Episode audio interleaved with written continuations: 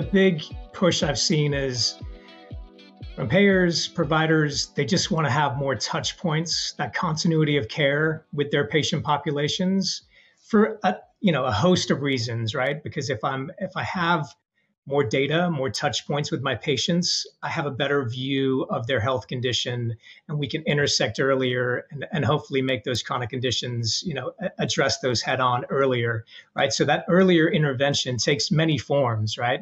Um, RPM, remote patient monitoring, is something we enable all the time. You know, we work with a lot of folks across the board, and I hear from you know many many health systems that have you know they're they're ramping up their RPM programs to really have more touch points in the home. So that's something you know as Verizon as a connectivity device you know uh, player in the space, we can enable those programs, and we're ramping up those.